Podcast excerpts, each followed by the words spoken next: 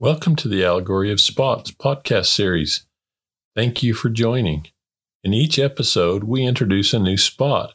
We talk about how spots hinder our progression mentally, emotionally, spiritually, and physically, and how to overcome any spot that may be holding you back.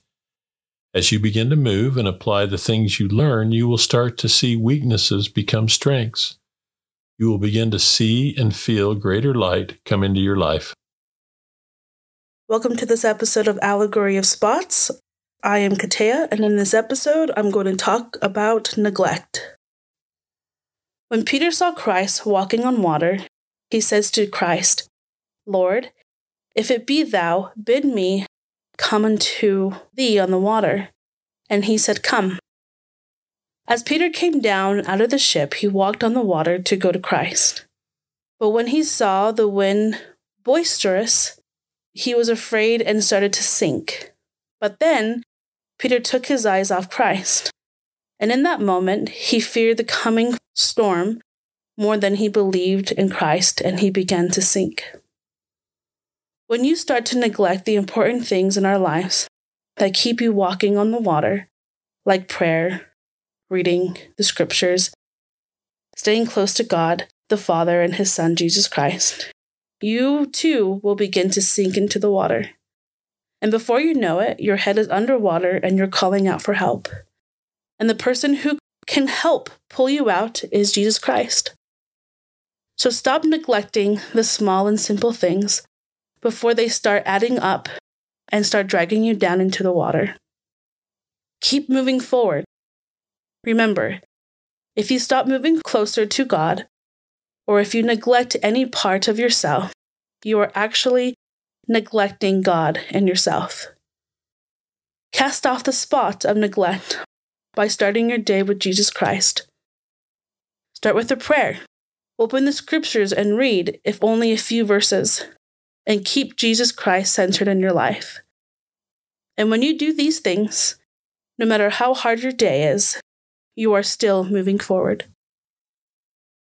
We hope that you've heard the Spirit or felt the Spirit of God urging you to cleanse your life as you've listened to the various spots in the podcast series.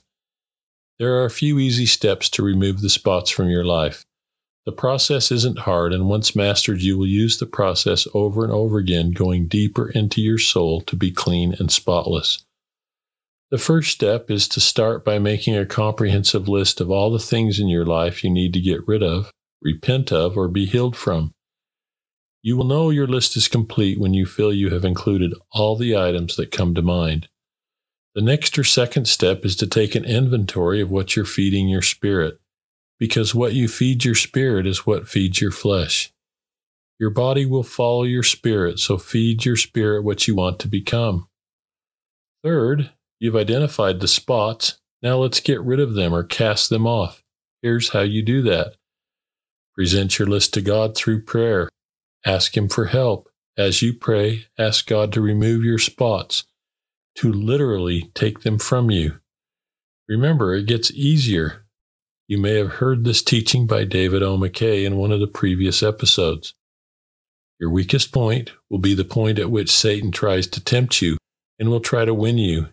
And if you've made it weak before you have undertaken to serve the Lord, he will add to that weakness. Resist him and you will gain in strength. He will tempt you in another point. Resist him, and he becomes weaker, and you become stronger. Ask God to remove and offload all your burdens, stresses, and concerns. Stop trying to carry them alone. They weren't meant for you to carry. It'll only bring you continued suffering, poor health, and distress to carry them. The last or fourth step. Once you've finished steps one to three, start the process again. Only this time, you're going to travel a little deeper into your soul, searching out even the smallest of spots you might have overlooked or not even recognized. Ask God to reveal them. He has a way of bringing them to the surface so that you'll see them. This is truly a personal experience with you and God as He helps you in the cleansing process. And finally, continue these steps until you've completely cleansed yourself of any and all spots then move forward by using the atonement of Jesus Christ each and every day to keep yourself unspotted.